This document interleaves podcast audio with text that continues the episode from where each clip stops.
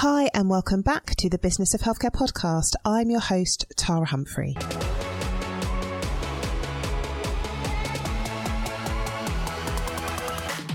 I run an award winning healthcare consultancy specialising in supporting primary care networks. I'm a facilitator. I am a mum of three. I have an MBA, and I would class myself as a bit of an adventurer. And I absolutely love all things business, all things leadership, all things management. So I created this podcast for clinical and non clinical colleagues working in the field of health and care, and for those of you looking to develop your leadership skills. Every week, we release an episode which focuses on the hard and soft skills required to lead in this increasingly complex environment as we move to delivering more integrated care. So let's jump into this week's episode.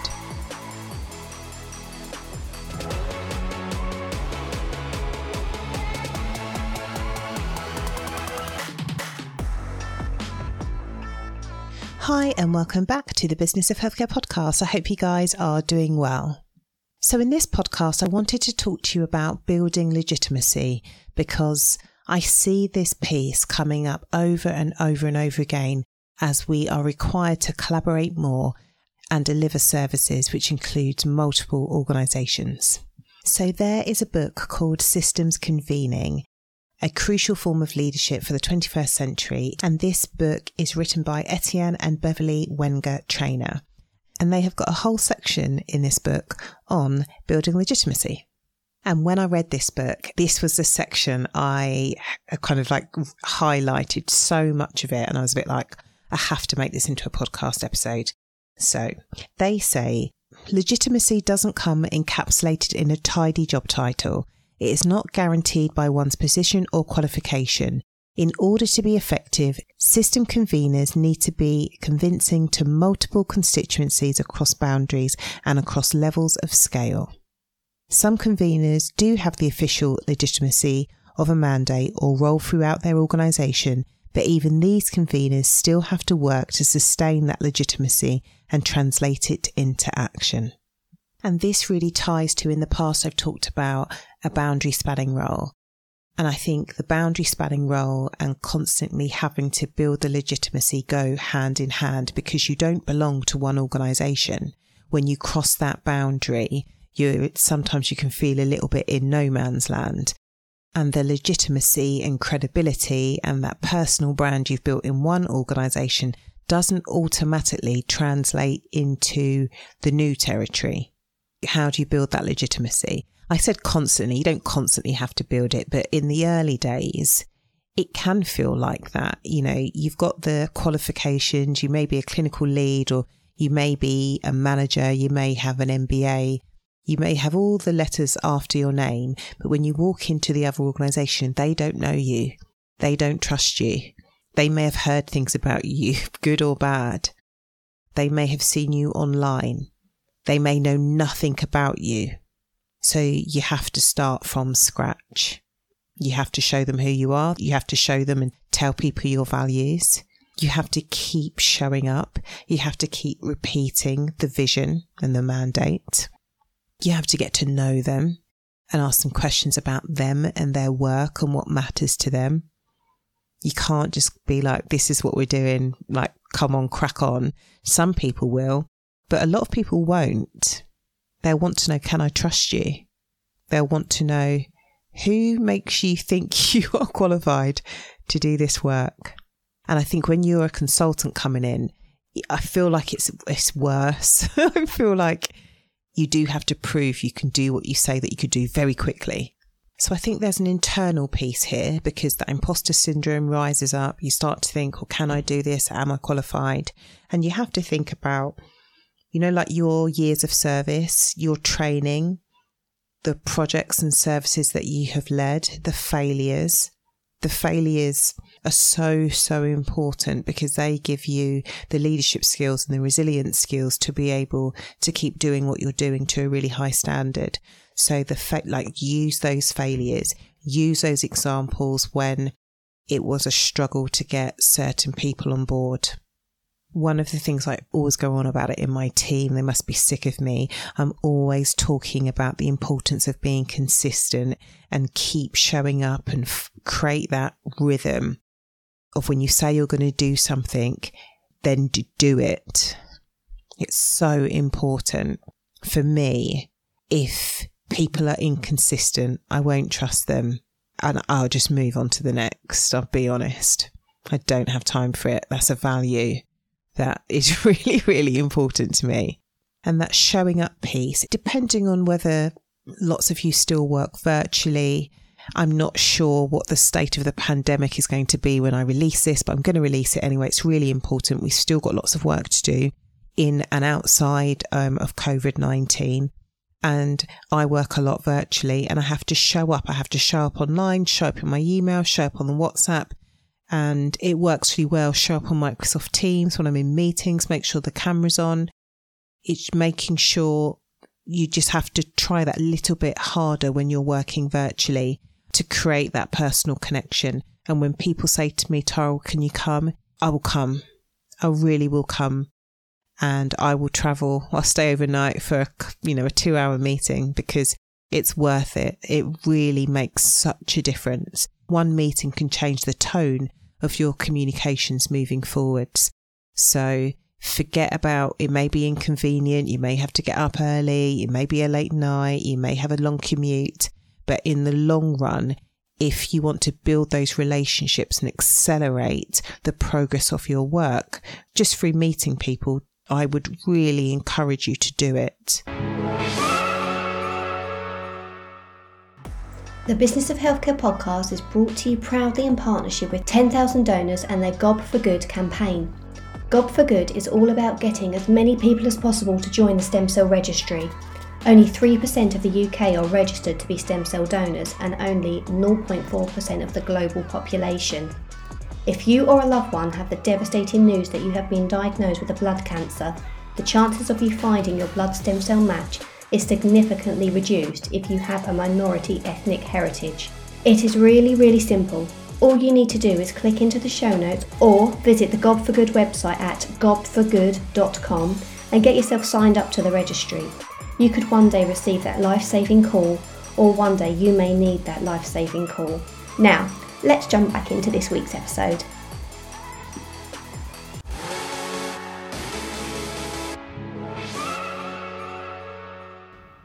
Obviously, other people can build your legitimacy. That word of mouth, testimonial, referral is really, really important. It can sometimes go against you because sometimes people think, "Oh, what if Tara? She's really good," and then people meet me and they think, mm, "She's she's not that good." like sometimes people can really big you up and then I don't know you they've built up a expectation in somebody else's um, mind and then when they meet you sometimes the expectation can be off so word of mouth referrals is really important but then you still got to live up to the expectation that this referral this word of mouth testimonial has kind of laid out for you and you do that by just trying to get to know people, making it personal, trying to make it not about you, but also showcasing your experience if you start to feel that resistance. And I've had this, I've had this a few times, and I've had to say to people, you know, I've done X, Y, and Z.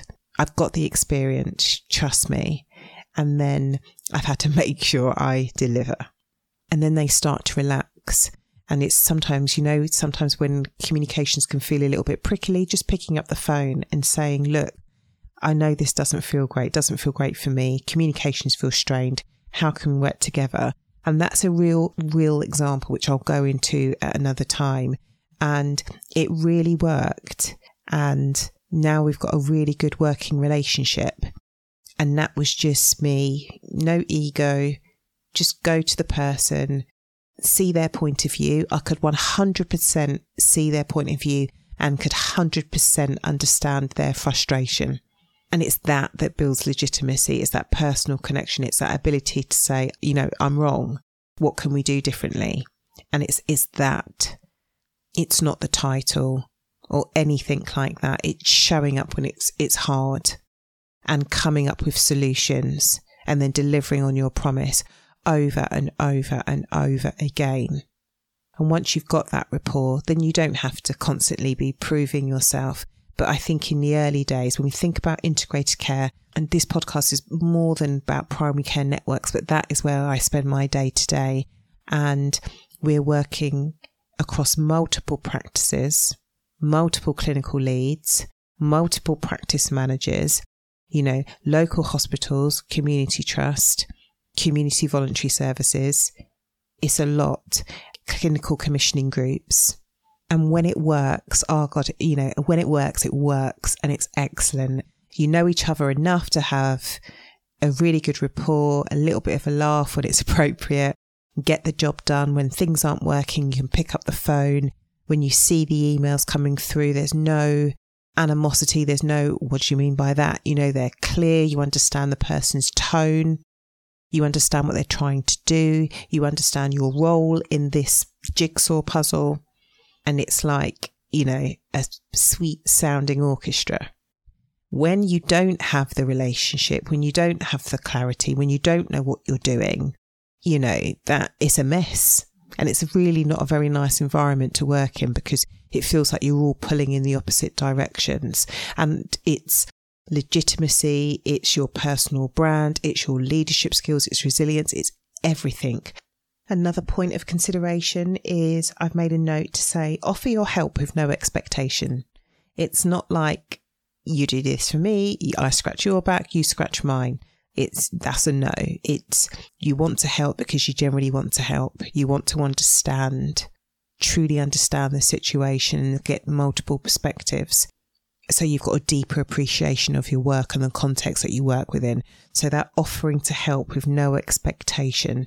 And I think when you are a consultant, there's a boundary, but it's not like, oh, it's five o'clock now. I'm not going to do that. It's doing whatever needs to be done. And in order to do whatever needs to be done, you need to understand the context that you're working with them. And there's also something about being happy to work under the radar. It's not about you. You have to build that legitimacy, but at the same time, it's about them, them learning to trust you. Does that make sense? You're not the star. I'm not the star. It's just quietly, you know, pounding the pavements and, you know, get cracking on with the work. And I see this a lot in if you're like a clinical lead, it can take a long time. There will always be somebody that thinks oh, I could have done a better job than you. I don't know why they're there. And it's not the big chairing the meetings, it's those side conversations. It's, you know, quietly putting out fires in the background that other people don't know that they're there. But there's always somebody watching. There is. You may not realize, but there always, there is and there's people watching that really appreciate it, and there are people that are watching that think, hmm, I wouldn't have done it like that. But it's okay. You are like chalking up points in your legitimacy bank. And I think just to summarize, the most practical piece of advice I can give you to help you build legitimacy is to simply be visible, be more visible, and do what you say that you are going to do. And part B is make the time to genuinely get to know people and what matters to them and be yourself. Don't try to be anything other than who you are. That's what got you to that position. Have faith in those around you, empower them, and step into that role. But it is tough. I'd be lying if I said there might be some days where you think, why am I doing this? But it's because you've got a deep passion. You can see the light at the end of the tunnel. This work is hard.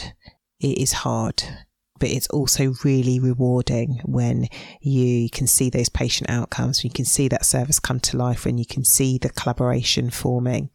So if any of you are listening to this and thinking, I'm doing all of this, Tara, it's still not working, it's like, be patient.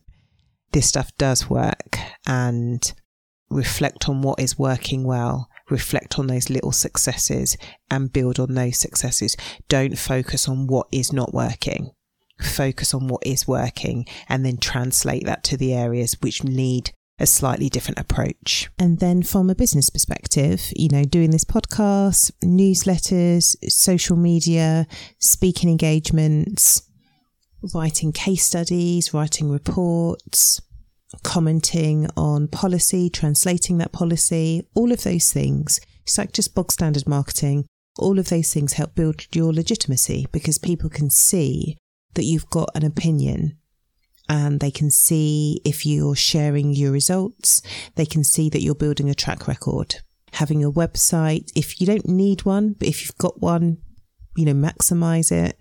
Make sure you've got all of the back end kind of sorted out with your SEO and that you're producing regular content and just everything's up to date. So when people land on it, they know, okay, this, this organization, this person is serious. They know what they're talking about. There's blogs, there's newsletters, there's just their insights. People want to see your thought leadership.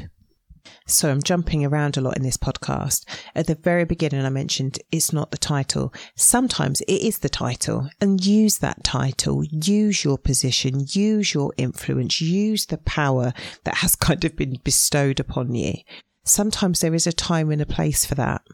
You have to be aware of the situation. I, you know, no one can tell you. You have to be emotionally intelligent around how you show up, how you use the influence that you may already have or you're building. So sometimes it is, sometimes it isn't. So hopefully again, that provides some practical advice for you guys. I hope you found this helpful and I'll see you in the next episode.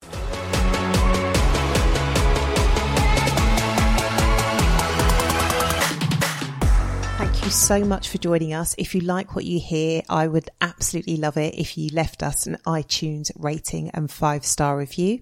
I know many of you give us a shout out on social media, which is lovely to see you guys listening to the podcast. So please come and find us on Twitter at THC Primary Care, on Instagram and on LinkedIn. Just look for Tara Humphrey. And if you're not subscribed to our newsletter, please do. You get to hear more insights, more confessions, some tips and tools and a roundup of our activity over the week. So click on join the newsletter in the show notes and I will see you in the next episode.